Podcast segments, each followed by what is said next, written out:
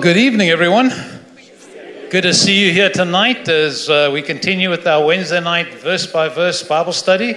As Pastor Mark continues to lead us through that here this evening. Great to have each of you here. We want to welcome those that are joining us in Appleton.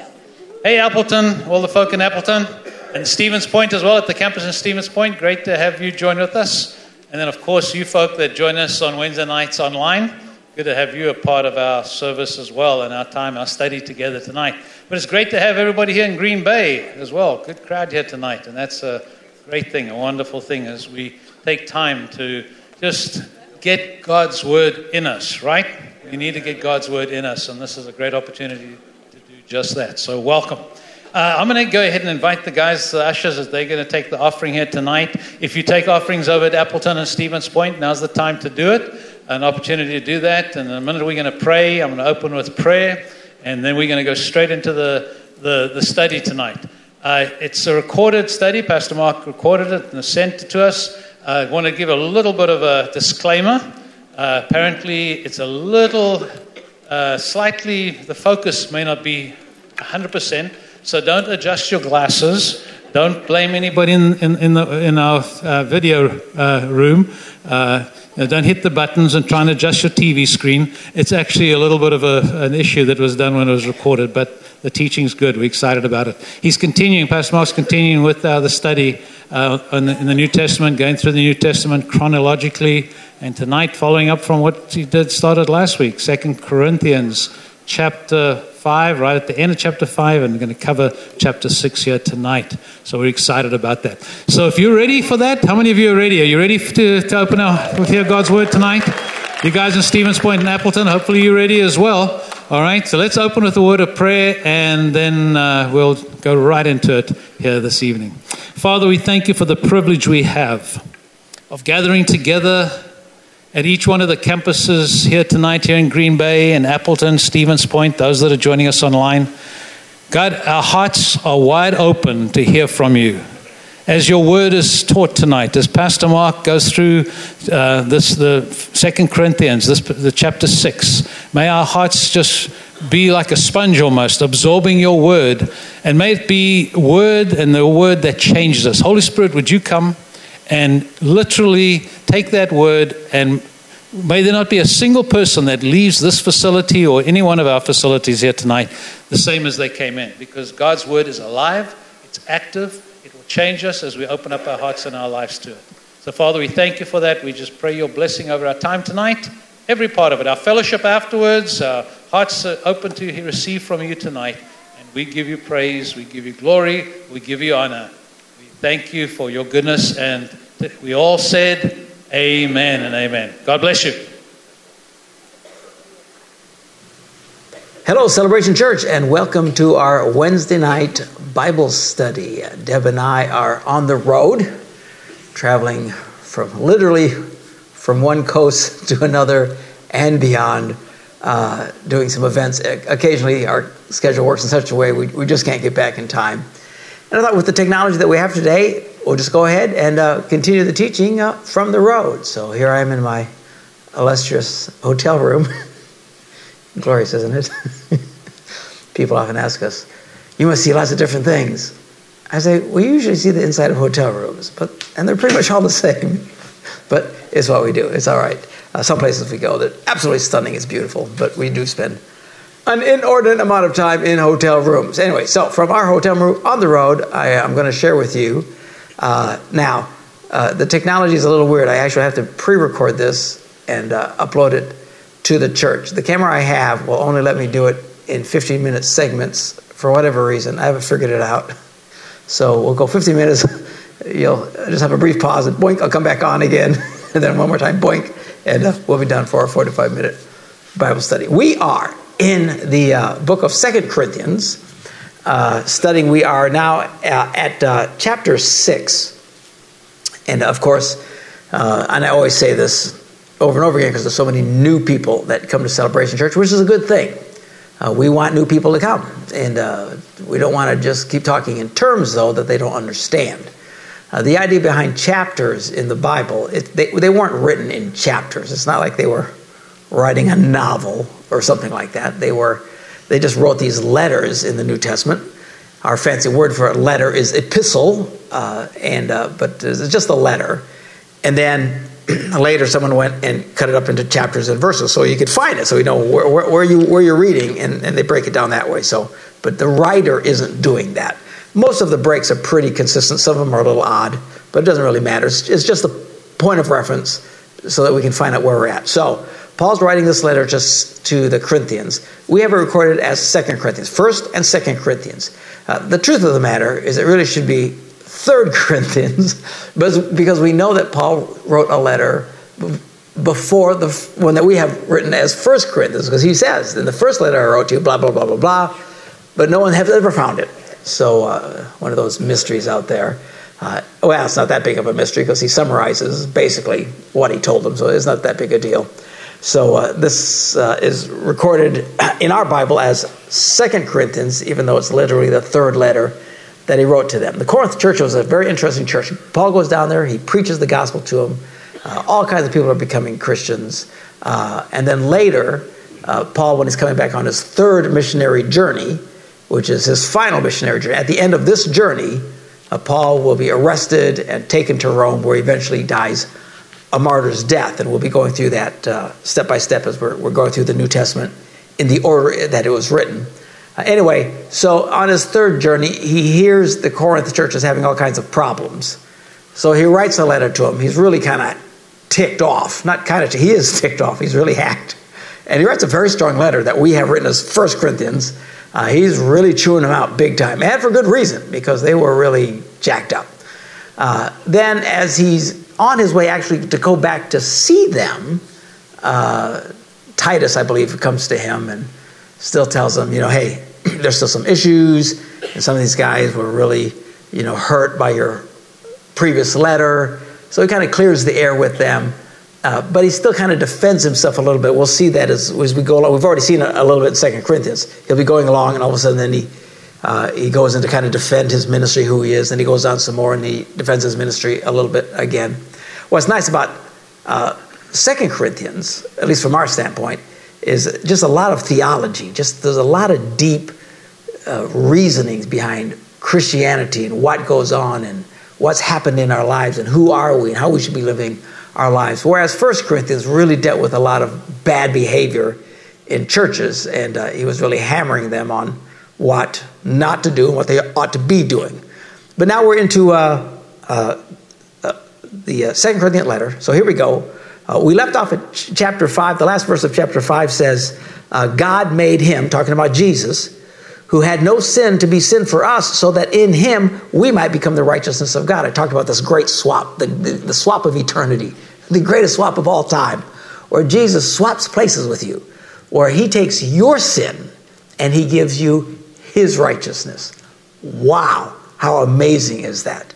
And that's why we have this standing with God, and you can pray and fellowship, and God's Holy Spirit comes in you because the righteousness of Jesus is in you now because of this incredible swap, and your sins have been washed away. Praise God for that. Okay? So that's what he talks about there. So now, continuing now, chapter 6, verse 1, keeping in mind there really wasn't a stop, he writes, he says, As God's co workers, we urge you not to receive God's grace in vain.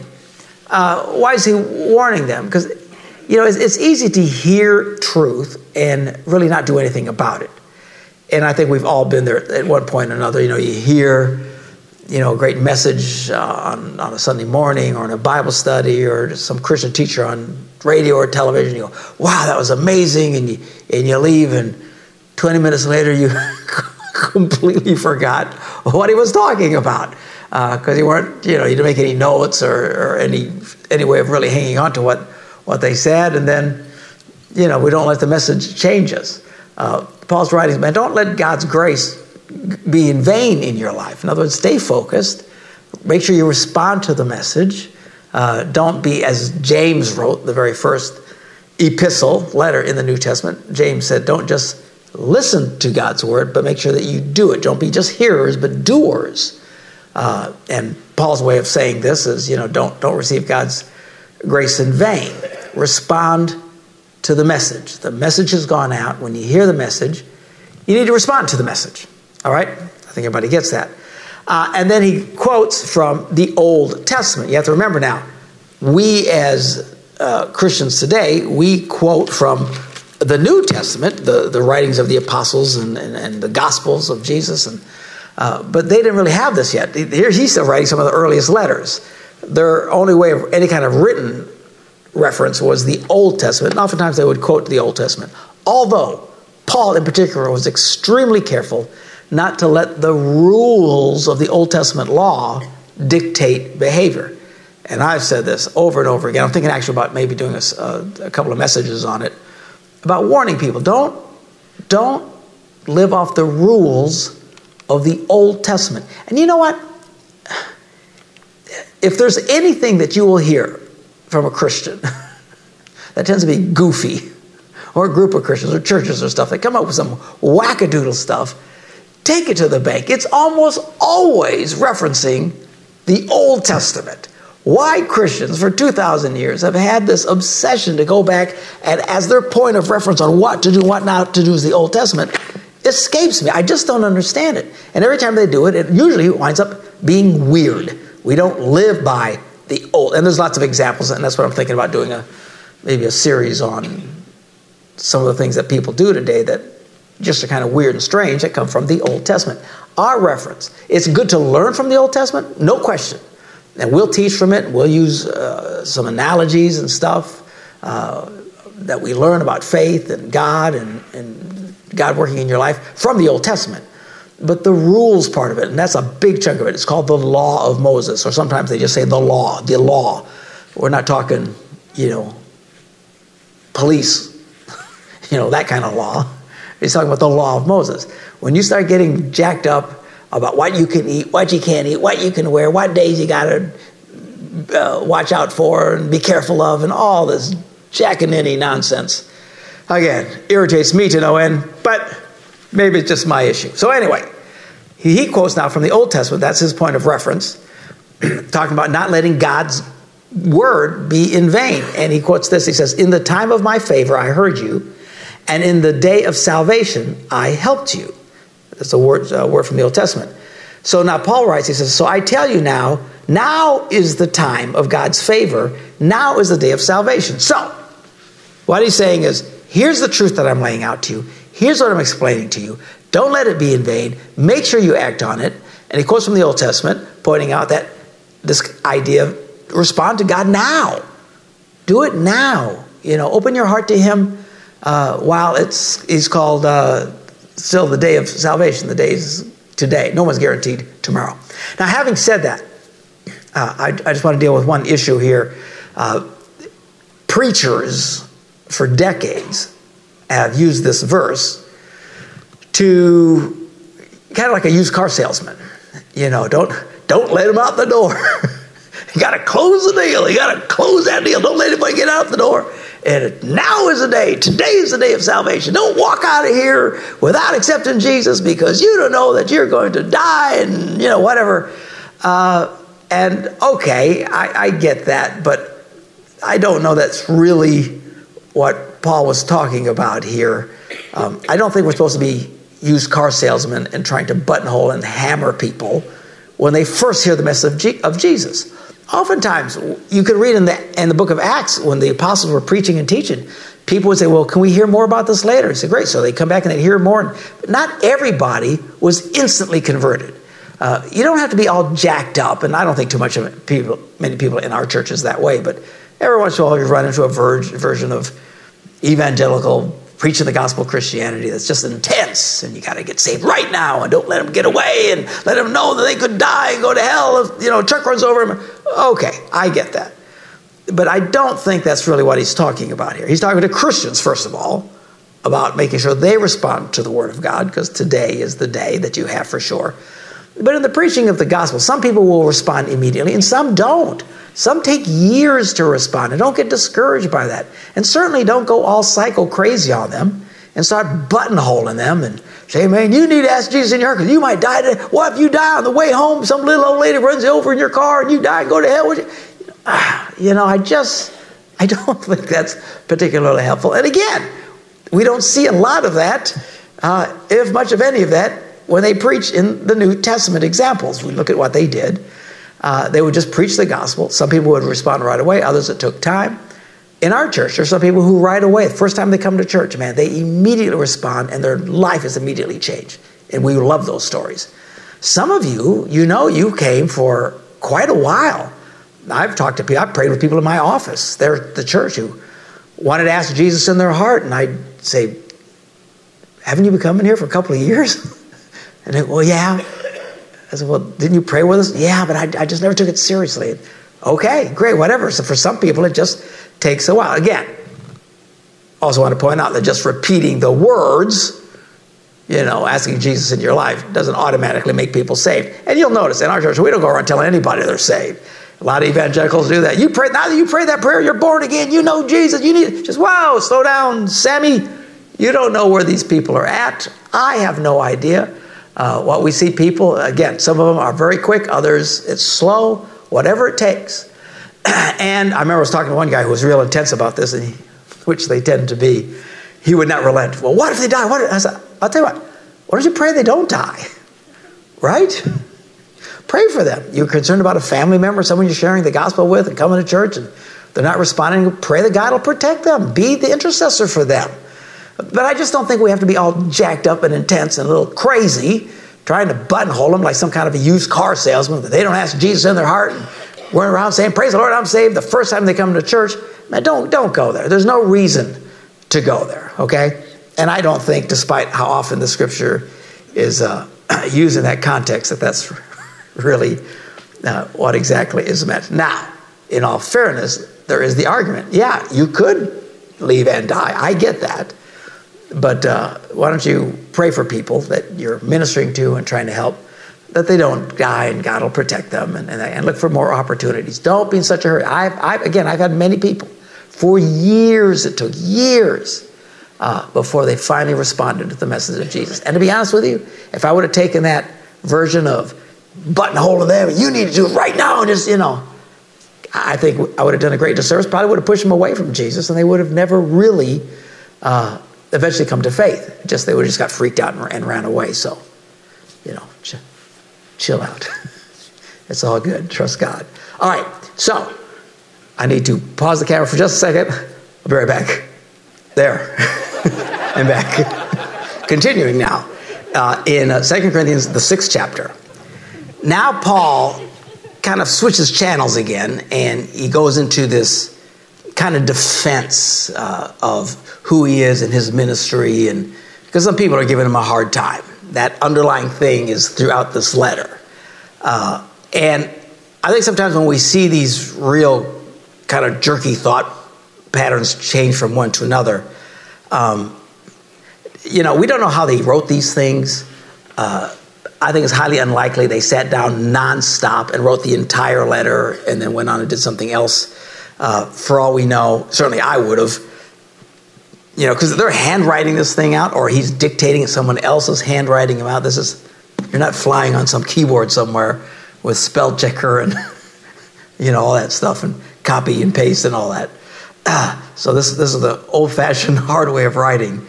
Uh, so my guess is, you know, they would probably work on a segment and then I don't know, maybe the next day come back and pick it up again, or who knows how they did that. Uh, that would be my best guess, and that's why all of a sudden, boom, the uh, tenor changes a little bit, uh, and then boom, kind of goes another direction again. They weren't schizophrenic or, you know, had a hard time focusing. My guess is most of these letters were written over more extended, you know, it might have been a few days. I don't know. I just don't think it was all boom and, and knock the letter out. Quite frankly, even when I'm writing a book or something like that, I don't do it all at one setting. You know, there's days, weeks sometimes, kind of back and forth on thoughts. So you'll see that now. All of a sudden, boom! He, he it's like he took a break, came back, and picked it up again, and now he goes right into this a little bit of uh, a kind of defense thing. So we pick it up. Now he says, Now we put no stumbling block in anybody's path, so that our ministry will not be discredited. Rather, as servants of God, we commend ourselves in every way. And then he starts describing what it's like for him to serve God. and uh, the, the point of this, he said, Look, I'm, I'm, do, I'm not doing this for my health. I'm doing this because I love you people, and, and I just want you to love me back. And uh, it's not like he's living like a fat cat somewhere. So he just starts describing his life in great endurance, in troubles, hardship, and distresses, in beatings, imprisonments, and riots, uh, in hard work, sleepless nights, and hunger.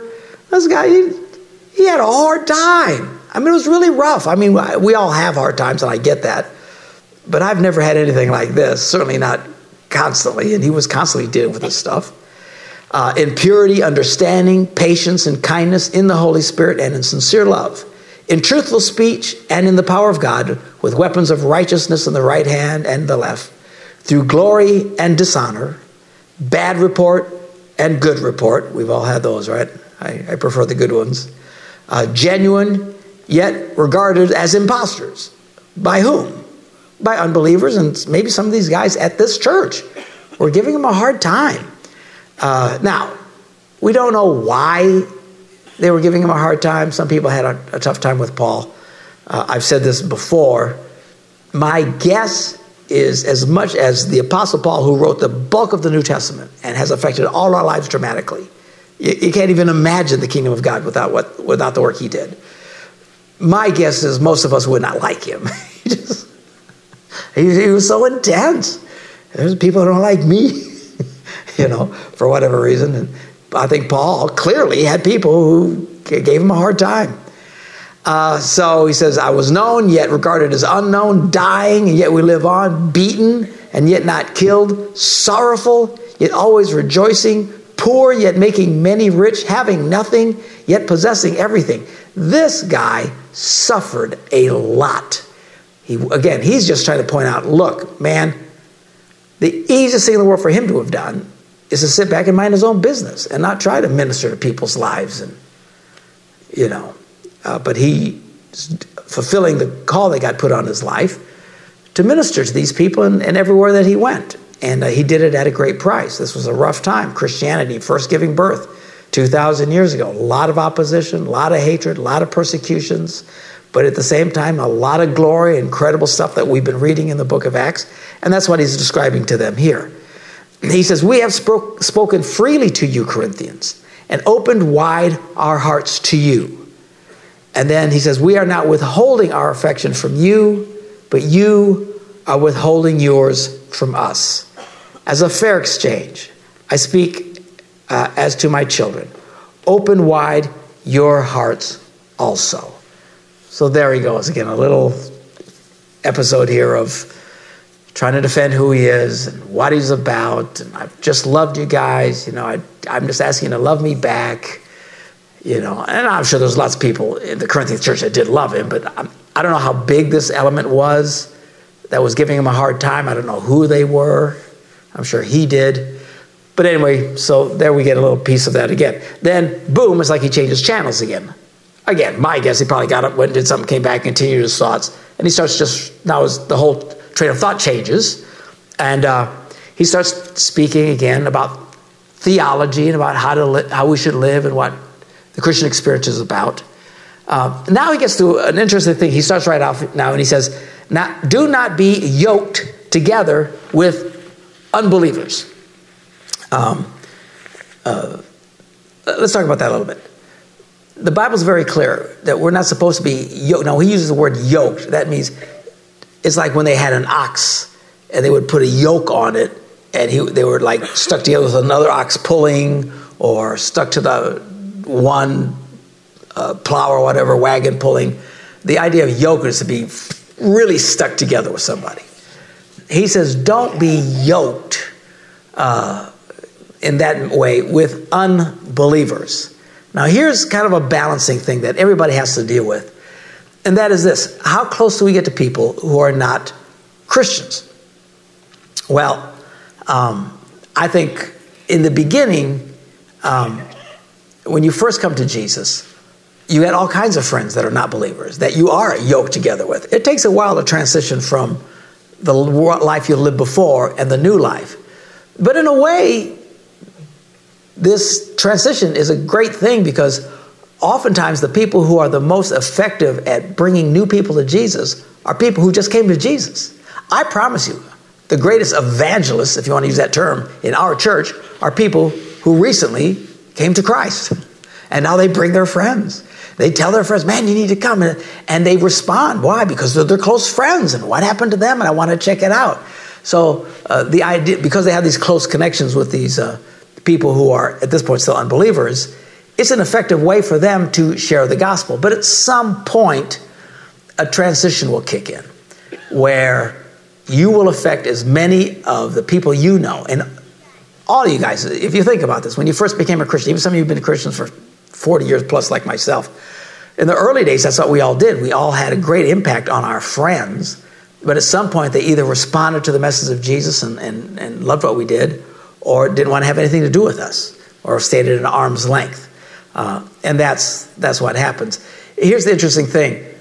At some point, if you, as you grow in your faith and you get really involved in church, you'll have less and less connections to people who are unbelievers. And after a while, virtually all your close connections are people of faith, which in a way it's, is a good thing, and you're supposed to be that way. But then it becomes very difficult for uh, you to continue to win people. I promise you, the people in our congregation, some of you guys listening right now who've been believers for the longest time, it's really hard for you to get somebody to come to church with you.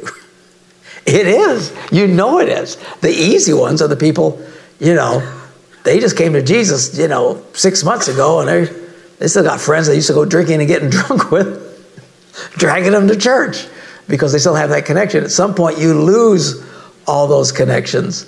Uh, so that puts us in an interesting place, and it's a bit of a quandary because we want to continue, right? All of us want to win people to Jesus. Well, the way that you do it is to continue to make friends with unbelievers. Now, that's not contrary to what Paul is talking about because you can make friends with people without getting yoked to them. Uh, and you can really tell you're unhealthily yoked when those friends start to pull you down. That's the transition some of you still have yet to go through uh, as you're still new in your faith. At some point, your closest friends will either respond to you and respect you for your faith, or others will actually start having a real negative impact on you, and you're going to have to break it off with them. Okay?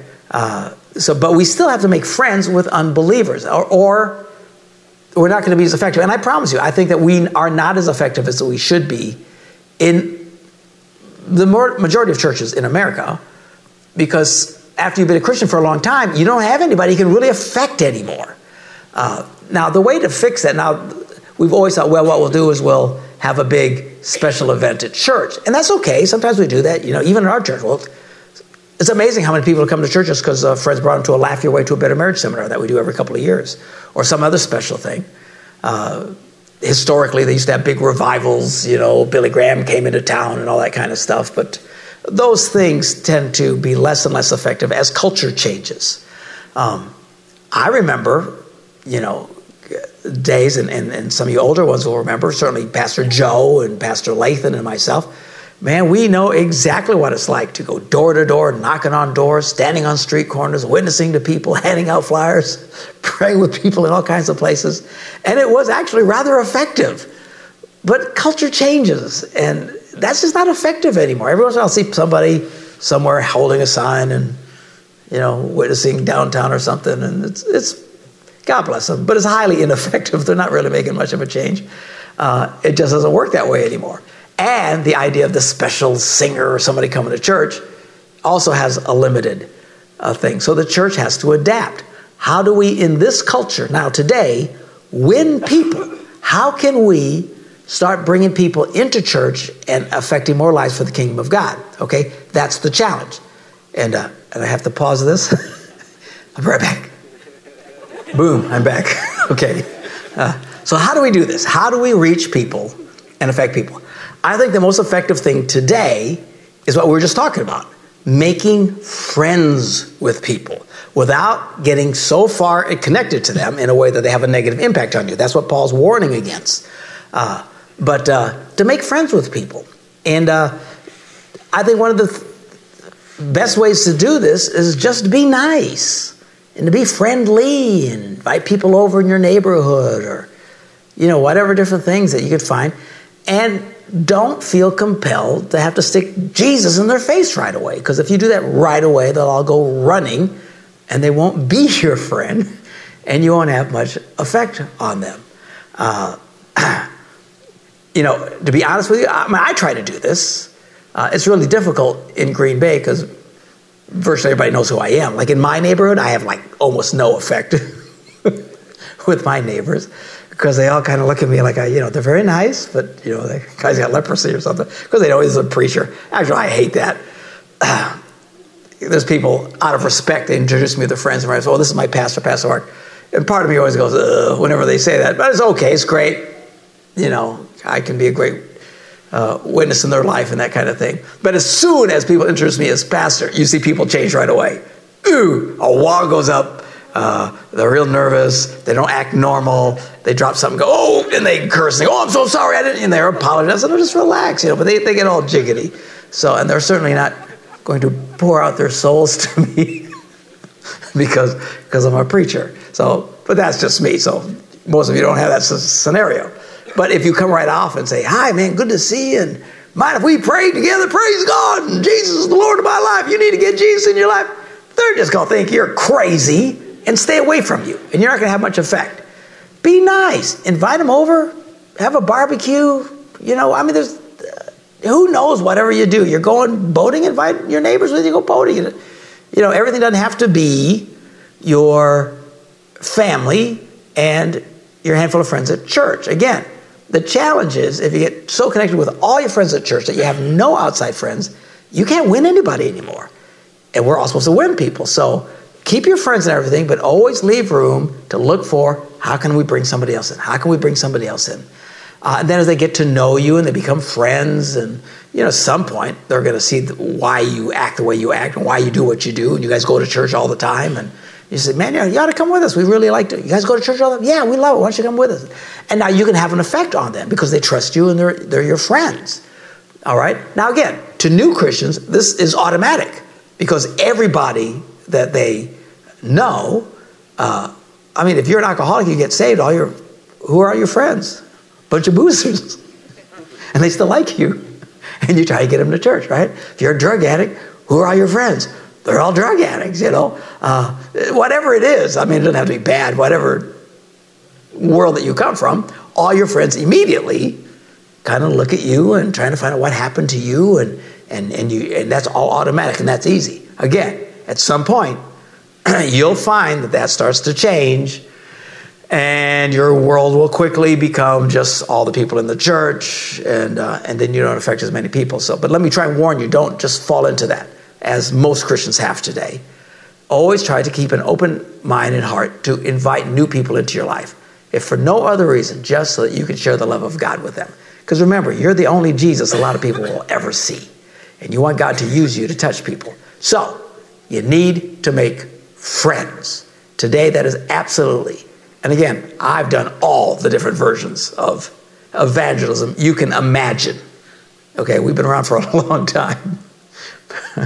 Pastor Joe and I have spent more time on street corners handing out f- flyers about Jesus than some of you have ever spent in church combined. I mean, we're years doing this all day long, every day. I mean, it was, you know, and again, there was a time when all that stuff was effective, knocking on doors and being real and people, but it just doesn't work anymore. It honestly doesn't. There's a, what works today seems like today and who knows if it'll change in 10 years, and then we need to adapt again to whatever's working then. But right now, it seems the most effective way to win somebody to Jesus is just to become their friend. And, uh, and that takes time, which again, don't think, well, I got to get them saved today because they might die tomorrow. No, you don't. Just relax, okay? And be friendly to people, be nice, and get them close enough to you so that you can bring them into your life, and Jesus is a part of your life. And at some point, they meet this Jesus that you're very passionate about. So, now, Paul just said, don't be yoked together with unbelievers. Well, again, there's a difference between being really, because Paul said, even Paul at one point said, listen, don't hang with bad people. And, but he's talking about people who claim to be Christians who are acting bad. He says, if I said don't hang with any bad people, you'd have to leave the planet. He says you have to leave this world because there's bad people everywhere. And he says that's not what I'm talking about. Okay, so we know that's not what he's talking about. But there is this joining together where you get really super close to someone who's not a Christian. And let me tell you uh, where some of the greatest uh, danger that uh, teenagers, uh, kids growing up, and they get really close friends with kids who are not believers in Jesus, that can have a real negative impact on them. The biggest way this goes sideways is people who uh, start dating people who are not Christians. I don't have a problem, actually, short term dating as a way of bringing guys to church. I really don't. You girls, man. These heathens come up and ask you on a date. Don't say no. Say yes, conditionally. Yeah, I'll go to dinner with you if you come to church with me for one month. The girls I have doing this to them, I should let them testify. They say, You have no idea. Everyone I'm saying, yeah, I'll come to church with you. I'll come to church. They've been introducing me over the last few weeks. I think it's hilarious. You know, hopefully at some point they come and they hear the message of Jesus and they respond. Or if they don't want it, they say, well, that's not for me, and they take off. Okay, fine. But I don't have a problem. That kind of. You, and after the one month, you go have one dinner with them. That's it. Order something expensive, have a nice meal, and then uh, move on.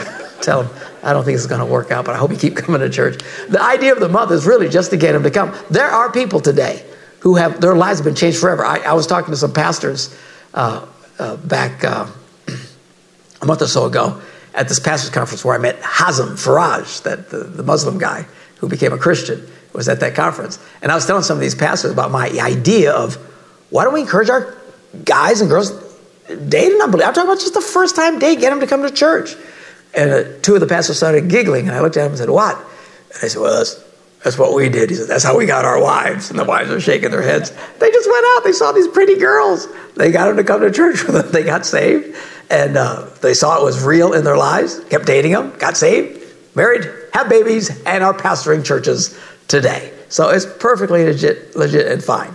That kind of dating.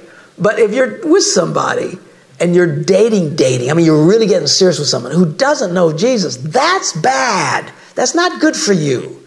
You know, don't do that. And I know some of you, you know, you know, I talk to some of the young people and say, oh, yeah, I got this guy, and we're thinking, you know, the fiance are going to get married. And I always ask him, well, you know, is he a Christian?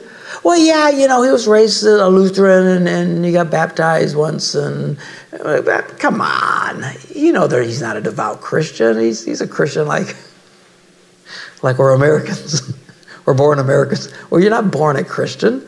Uh, so, again, I know these things get complicated, but Paul warns us don't get yoked together with someone who is an unbeliever. All right, be careful with for the young people, with the friends that you have, uh, because that's a, you can really get yoked tight when you're uh, preteen, teen through high school. Uh, with someone who doesn't know Jesus, that usually doesn't pan out very well. And certainly, any kind of serious dating with someone who's not a devout Christian, you should not be doing. But I love him. I know, but sweetheart, you're going to run into all kinds of problems. And Paul says, don't do it. Do not be yoked together with unbelievers. And then here's, here's this reasoning For what do righteousness and wickedness have in common? Or what fellowship can light have with darkness? What uh, harmony is there between Christ and Belial, or, which is a word, Old Testament, they used Baal, Belial. It's, it was uh, their version like Satan. These guys would go into these temples and worship.